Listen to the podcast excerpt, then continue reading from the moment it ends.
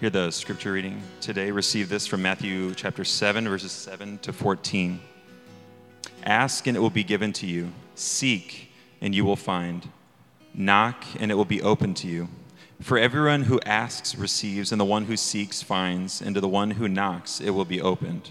Or which one of you, if his son asks him for bread, will give him a stone? Or if he asks for a fish, will give him a serpent? If you then, who are evil, know how to give good gifts to your children, how much more will your Father who is in heaven give good things to those who ask him? This is the word of the Lord. Thanks be to God. Amen. Church, you may be seated. Thank you, Aaron. And if you haven't already, please open your Bibles to Matthew chapter 7, verse 7 through 14. My name is Jason. I serve as one of the elders here at Church in the Square. Always good to open up God's Word with you. So, as we continue uh, considering Jesus' Sermon on the Mount, which is this uh, address that he has here, Matthew 5, 6, and 7, uh, we return to the theme of prayer. If you remember earlier, Jesus gives his disciples instructions about how and what to pray. Um, if you remember, he said that some pray to be heard or to be seen. Um, but instead of doing that, he says, here's how you should pray. You should, or you should pray in solitude. You should pray in humility to your heavenly Father, he says, who sees in secret in chapter 6. That's the how. And then he says, pray then like this. And then he lays out what we popularly know as the Lord's Prayer. That, that's then the what. So he's communicated how to pray and what to pray. And today in verses 7 through 14 in chapter 7, Jesus then returns to this theme, but now he explains why. Why we should pray. Now, for some of us, prayer is a habit. In other words, before we eat a meal, we're like, all right, we should tell God thank you. And so we do that. Maybe that's how you grew up, or maybe that's just what feels right to you. Or when we gather in a worship setting, this may be the only time that you pray, but it's a part of your routine and habit. Others of us pray because we've seen it change things. We've seen its impact in a situation or a season. And so some of us pray out of habit, some of us pray because we know it works. Others of us perhaps see zero cosmic reason, zero spiritual reason to pray, except we just kind of feel good when we do it. It has sort of a personal effect on us when we pray. It's calming. Maybe it calms down our children, right? And so we see the sort of pragmatic or practical implications that it has for our lives. So some of us pray just because it's a habit, some of us pray because we see its effect or its effectiveness, and other times we pray because it feels good. So we pray because helps our lives, but maybe, or as a part of our lives, but maybe it's not really that meaningful. Or we pray because it's effective, but sometimes it's not, and so we don't really know what to do with that. Um, and other times we pray because it makes us feel good, but it's little effect outside of that. And so perhaps we're left with this curiosity as to why that might be. So, regardless then of our preconceived notions of prayer and habits of prayer and previous experiences, I think Jesus speaks to all of us today about prayer. See, amidst all of our reasons and tensions within prayer, Jesus gives us this singular focus about what prayer is all about, or the purpose behind prayer. He directs all of our attention as he casts all of his attention on the Heavenly Father. That's the primary reason for prayer. Prayer is all about the Heavenly Father. That's what I want to talk about today. I want to talk about why prayer is all about the Heavenly Father. I want to talk about the fact, that fact, when we understand that, rather, that that habit of prayer becomes much more meaningful. And the effectiveness of prayer becomes so much more multi layered than perhaps we can see or perceive with our own eyes. And prayer benefits, prayer's benefit rather, goes well beyond just the warm fuzzies or good feelings or calm that it gives us. And we discover that we're actually participating with God in the renewal of all things. And so it takes each of our habits or our personal experiences with prayer, and I think Jesus, by pointing us to the Heavenly Father, gives us the full picture of what that pang or that experience, that longing is pointing to.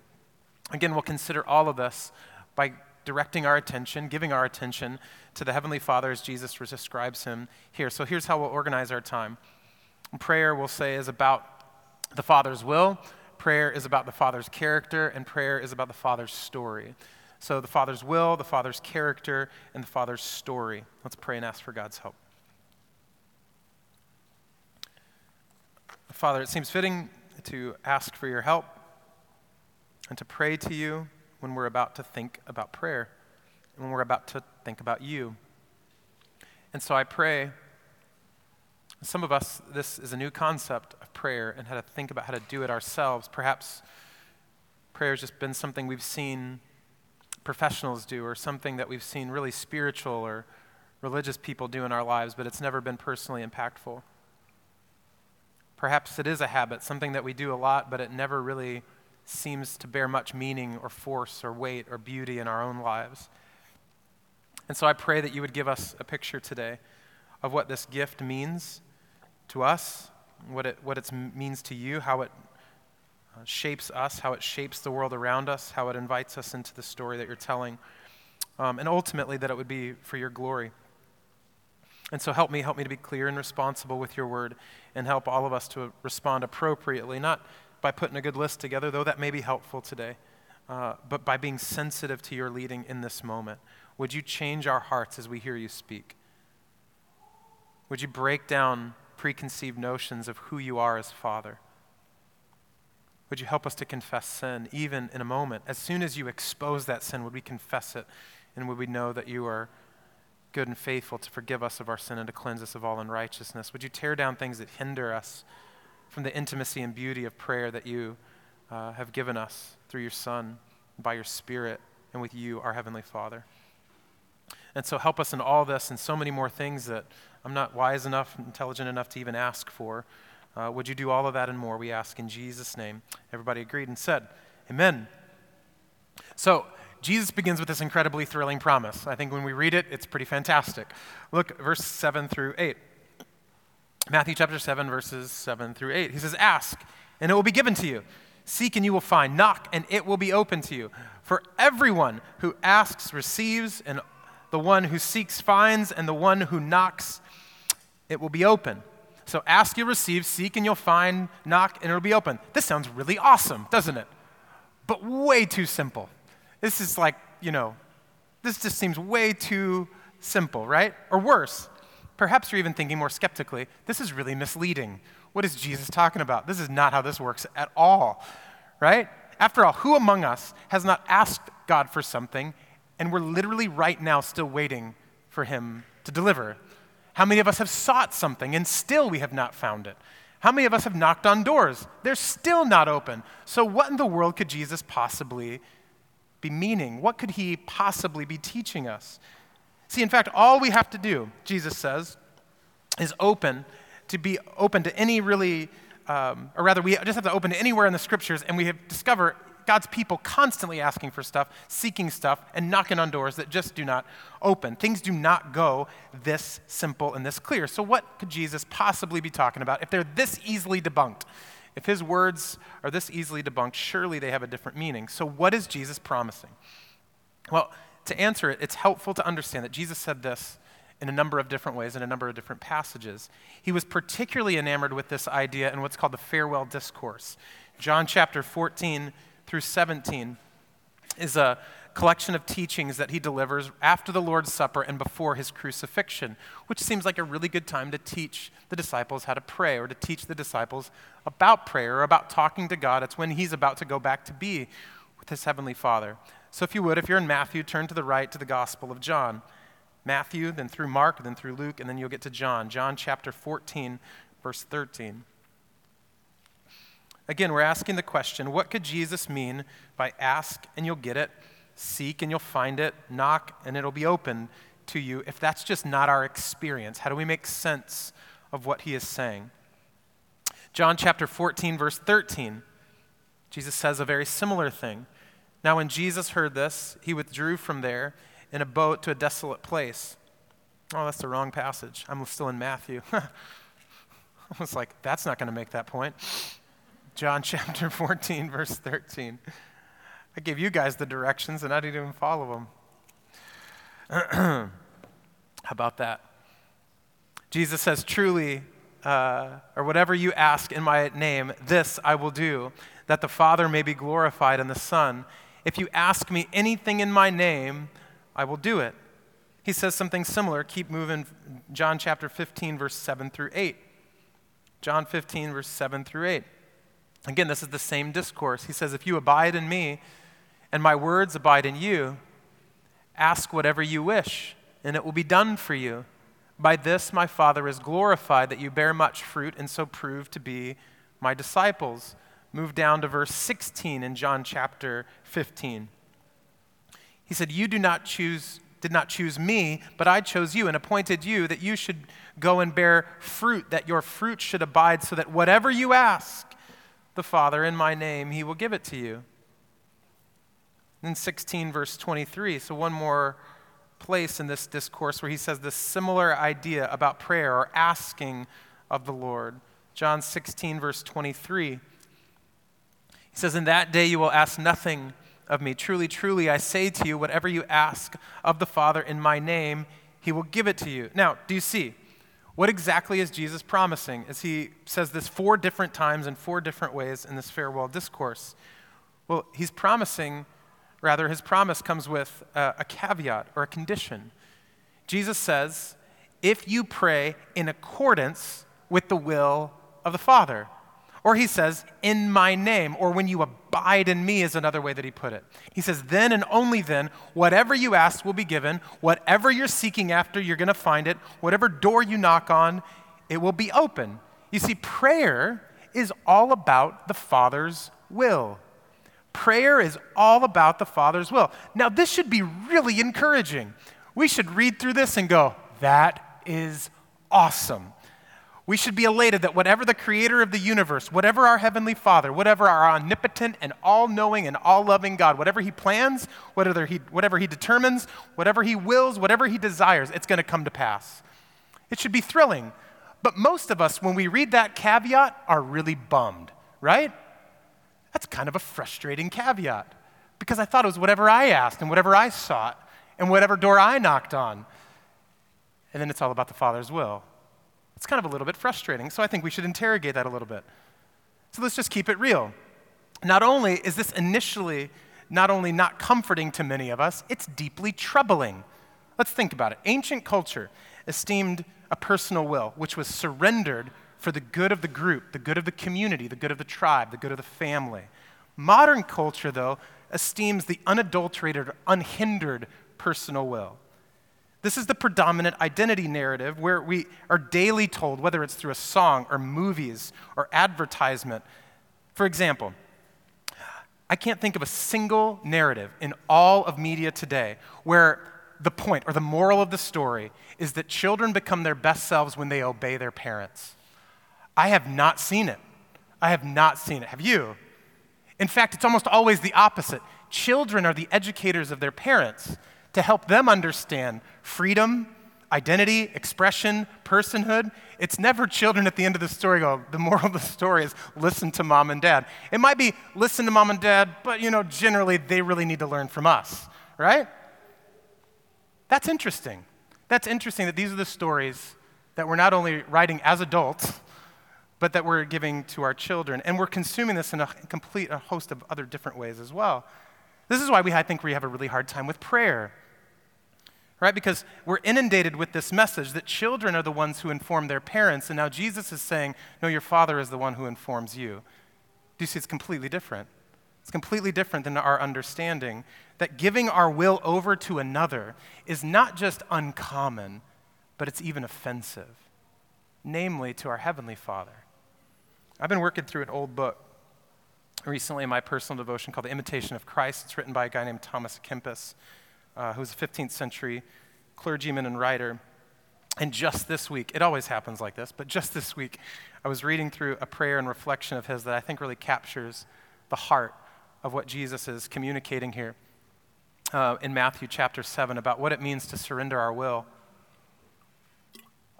in prayer. So, it's a bit of a longer quote, but I hope that it will be instructive to us about what Jesus is teaching us. Kempis writes Lord, if it be your will, be it done as I ask. And if it be to your praise, let it be fulfilled in your name. And if you see that it is good and profitable to me, give me grace to use it to your honor. If you know it to be hurtful to me and not profitable to the health of my soul, then take away from me such desire.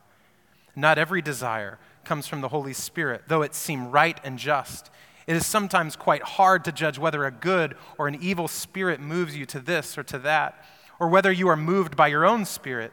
Many are deceived in the end, who first appear to have been moved by the Holy Spirit.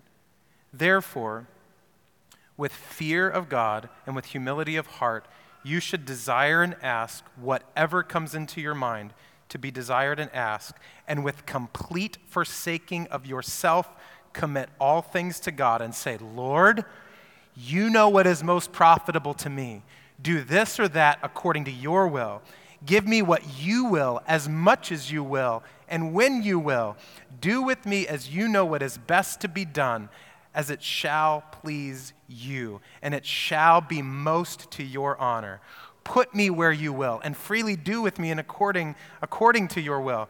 I am your creature, and in your hands lead me and turn me where you will. Lo, I am your servant, ready to do all things that you command. For I do not desire to live to myself, but to you. Would to God that I might live worthily, worthily and profitably and to your honor. I have to confess to you, I don't pray like that.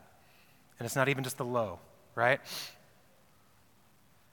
I think we would all agree that à Kempis seems to have a view of prayer that it's not a place where we make our will known to God and wait for Him to affirm our sort of self constructed identity and plans. Rather, He sees prayer as the place where we ask for the will and the identity and the desires of God to be shaped within our hearts. It's a place where I surrender my will and I take up the will of another where we ask for His will to be done, where we seek His purposes to be realized, where we knock on doors for His name's sake. You might say, Well, I don't know what the will of God is. Well, I love this part in Kempis prayer where he says, Just tell God what your desires are. It's cool. You don't need to act like you don't have certain desires. You don't need to act like you don't have plans or dreams or aspirations or ambition or hope for your future. He says, Tell Him all your desires. The caveat is here now, Lord, if that's what's, what you're up to, then I'm good with it. If you're not, then I know it's not good for me. It's not about not being honest, it's about living surrendered. Now, you might still say, well, I still don't know what the will of God is. And I think it's really helpful to know on our own, none of us do, right? What I think any of us learn as we follow Jesus is that it's only through His Word, by His Spirit and His people, where we learn the full expression of his will for our lives and the will of his, of his will for others. See, but by learning the will of God is not just in those places, but what Jesus is saying, we even learn about the will of God in prayer. In other words, I've been praying about something, and it seems like the Lord's not about it, right? He's starting to like shape me even in the middle of my prayer. He's teaching me his will even as I pray. So why should we pray? Not because we've got the will of God figured out and we're just going to go say, God, your will be done in this particular way. It's to be centered on the Father's purposes and in His plans and His process. Prayer is all about the Father's will. See, being conformed to the Father's will, though, is not the only reason for prayer. We're not simply to get behind His plans and His purposes and His uh, processes through prayer. After all, being conformed to the will of another is not virtuous in and of itself. It's not good to just be shaped by someone else's will the virtue of our surrender is predicated upon the character of that person, the character of our Heavenly Father. After all, to give our will over, to give ourselves over to someone who is evil or even just incompetent is harmful and crushing, right? But to give our will over to someone who is good is nourishing and it's liberating. You see, in prayer, we're not simply shaped by the plans of the Father, we're also shaped by His love. This is what sets the Heavenly Father apart, His, His character. The prophet Jeremiah really understood this. He spoke to a people who were entrenched in another culture, underneath this oppressive rule of another government, of another power, of another religious disposition that was in stark contrast to the God of the Bible. And Jeremiah delivers this divine message. Perhaps you've heard it. Jeremiah 29 10 and 11 says, For thus says the Lord, when 70 years are completed for Babylon, I will visit you and I will fulfill to you your promise because and, and bring you back to this place. For I know the plans I have for you, declares the Lord plans for welfare and not for evil, to give you a future and a hope. Now, many of you have likely heard, if you've grown up anywhere around the church or you follow Jesus in the modern world here in the United States, in the evangelical world in particular, you know many evangelical Christians love this verse. I mean, love this verse. We shellac it on plates, we put it on t shirts. Just put it in Etsy. You will find any kind of way that you want this em- em- embroiled on something. It's there. So, anyway, we love it. But why do we love it? Because it sounds like it's about me. I love things that sound like it's about me. Right? Doesn't that seem really good? Like, I, I want that. I, I want that kind of aspiration, that kind of future. It sounds like this is about me, about my prosperity, about my flourishing, about the good life that we're asking, seeking, and knocking for, doesn't it? But while that's certainly in there, it's not the main point. We almost always, in modern American evangelical culture, almost always major on a minor. We almost always major on a minor. We take the subtext and we make it the text, right? Now, that's certainly in there, but the controlling part of the message is what? God. God. By the way, this entire book is about Him. This whole book, I know that sounds crazy. It's a crazy thought. We're going deep cuts this morning. But this entire book is about Him. And so if you read it and you come away only thinking about yourself, you've missed the main point. So have I. So have I. This is a great example of that because when we look back over the text, it's all about the Heavenly Father. He says to an enslaved people, What? I'm going to visit you. How is that not the headline when we read this text? He's going to visit an enslaved people. Not only that, I'm going to fulfill my promises. That's awesome. He's going to fulfill his promises. I know the plans that I have for you. I've got them. They're my plans, and I've got them for you. Are you with me yet in this? This is all about the character of the Father his love, his faithfulness, his protection, his goodness. How good is it that we have a God that doesn't just say awesome things, he does them. He doesn't just make awesome promises, he is faithful to his word. What he promises is as good as performed. This is what Jeremiah is telling the people of God. God is still going to be God, even though your entire circumstance looks like it's not. Even though you're asking a bunch of stuff, you're seeking a bunch of stuff, you're knocking on a bunch of doors, and it doesn't seem like it's working out the way that you want, do not fear. Why? Not because you got your plans on lock, but because the character of the Heavenly Father is consistent, it's kind, it's powerful, and that's what gets shaped in us. In prayer, the Apostle Paul put it this way in Romans chapter 12 Do not be conformed to this world, but be transformed by the renewal of your mind, that by testing you may discern what is the will of God what is good and acceptable and perfect. See, the will of the Father reveals the character of the Father. The will of the Father reveals the character of the Father. In other words, what? His will is good. Why? Because He's good. His will is acceptable or pleasing. Why? Because He is pleasing. His will is perfect. Why? Because He's perfect. The will of the Father reveals the character of the Father. In other words, to be conformed or to be shaped by the will of God is to be shaped in His likeness. It's to discover who you are. So you see, in prayer, we aren't coming to God with our self constructed identities and our will, but prayer is the thing that's actually shaping our understanding of God's will, and it's actually even shaping us.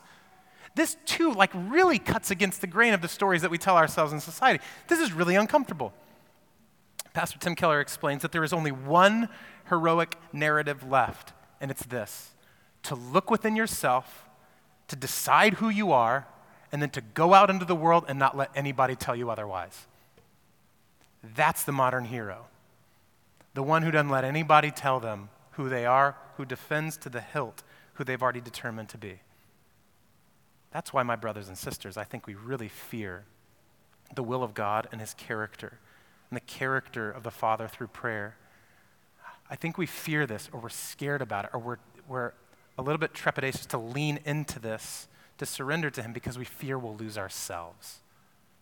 If I really give into His will and I really give into His character, we fear that we will lose ourselves. See, we fear if we surrender to the Heavenly Father, we won't get to succeed at work the way that we have worked so hard to succeed. If we surrender to the will of the Father, then we won't get to enjoy sex the way that we want to enjoy it.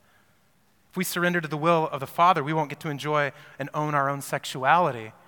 We won't buy what we want to possess. We won't go where we want to go. We won't see and be seen by where we want to be seen and who we want to see us. We won't receive what we're asking for. We won't find what we're seeking. We won't have the doors open that we've been knocking on and deserve and are entitled to. We won't be who we want to be, and that's terrifying. See, because in this cultural narrative that controls so much of the way that we think, we see the will and the character of God, the Heavenly Father, for what it takes from us what it takes from us, what it costs us, what it steals from us. And that's terrifying. You see, we've looked within ourselves, we've determined what is good, what is acceptable, what is perfect to us. We've written our own, or at least we're trying to write our own story, our own heroic narratives. And anything less is not only simply contrary or unhelpful, we even call it violence and a violation of our personhood. You can't touch my story. And this is why, like Jeremiah, Jesus gives us a clear picture of the character of the Father. Check out verse 9. Excuse me. Matthew chapter 7, verse 9. Or which of you, if his son asks him for bread, will give him a stone? Or if he asks for a fish, will give him a serpent? If you then, who are evil, know how to give your good gifts to your children, how much more will your Father who is in heaven give you good thing, give good things to those who ask him? Jesus is using another one of those a fortiori arguments, which is just a fancy way of saying he's moving from the lesser to the greater, right? That how much more? If you who are evil, you who are sinful, seeing compared to the imperfect and even sinful earthly parent with the perfect and sinless love of the Heavenly Father. But Jesus is saying even more than that. Notice in Jesus' short parable, the child asks for something that is basic for survival and nourishment bread and a fish.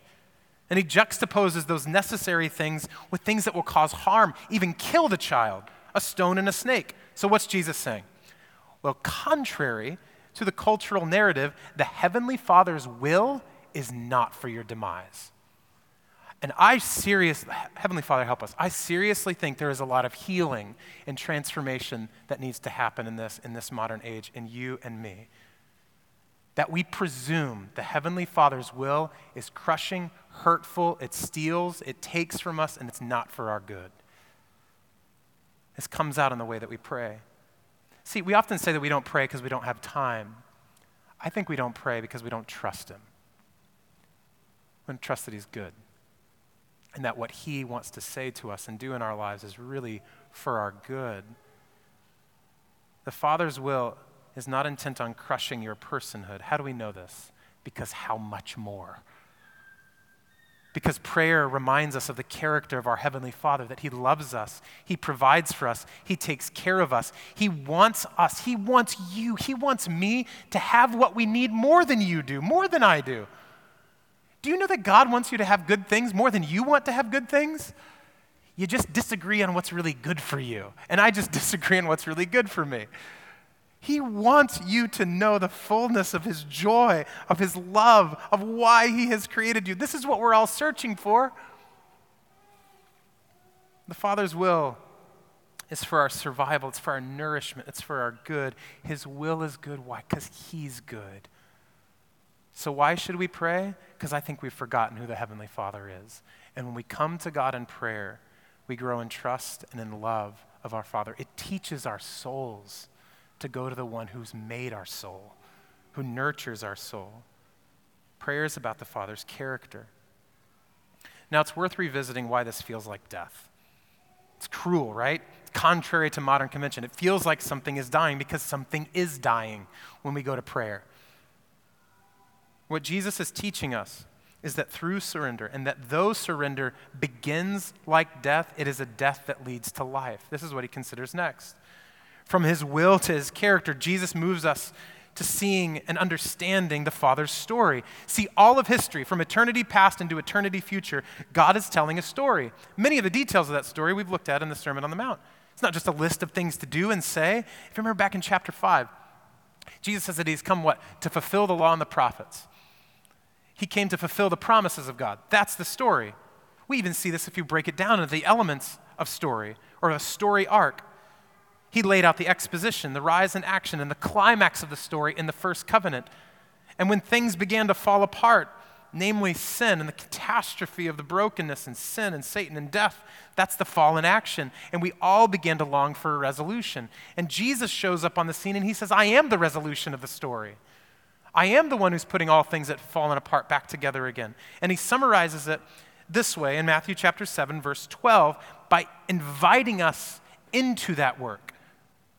He says, So whatever you wish that others would do to you, do also to them. For this is what? The law and the prophets. Now, the law and the prophets is a shorthand for the Old Testament or the first covenant, the first part of the story. In other words, what's popularly known as the Golden Rule is an anchor for all of the Bible's moral teaching. In other words, if you treat your neighbor, if you love others the way you want to be loved and treated, you are fulfilling all of the other laws. But this requires death, doesn't it? Because putting another in the center of your consciousness means decentering yourself. That's a death. That's dying to yourself. Namely, because it's in a positive command, it's an active instruction. Now, much has been made about the fact that the Golden Rule is found in a number of different religions and faiths. Baha'i faith, Buddhism, Confucianism, Hinduism, Zoroastrianism, even, and others have a nearly identical teaching except for one compelling distinction. All of those faiths, that golden rule is articulated as a negative or passive command.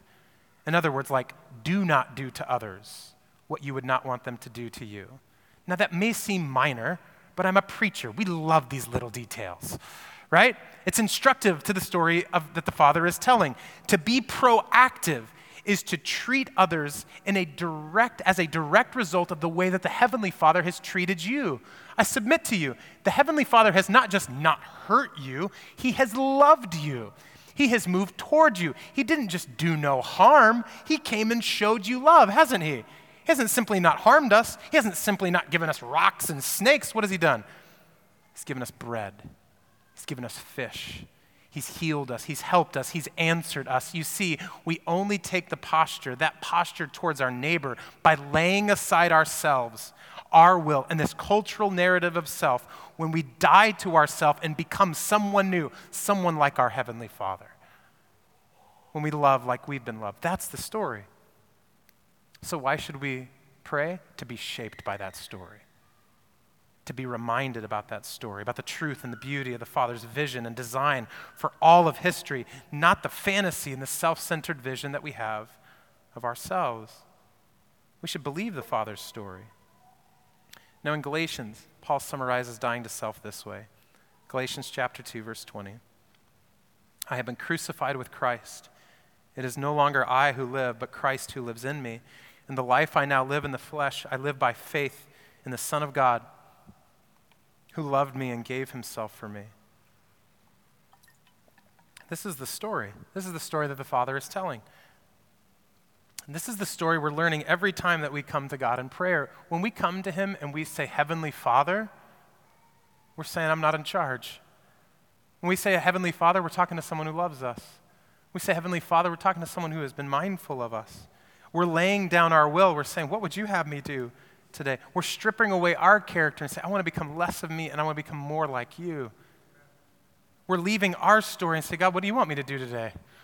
What's on your mind? What's on your heart? Who, how, how can I see the way you, you see? See, prayer is not just the place I make my petitions and my requests known to God, it's where I receive from Him and I'm shaped by Him.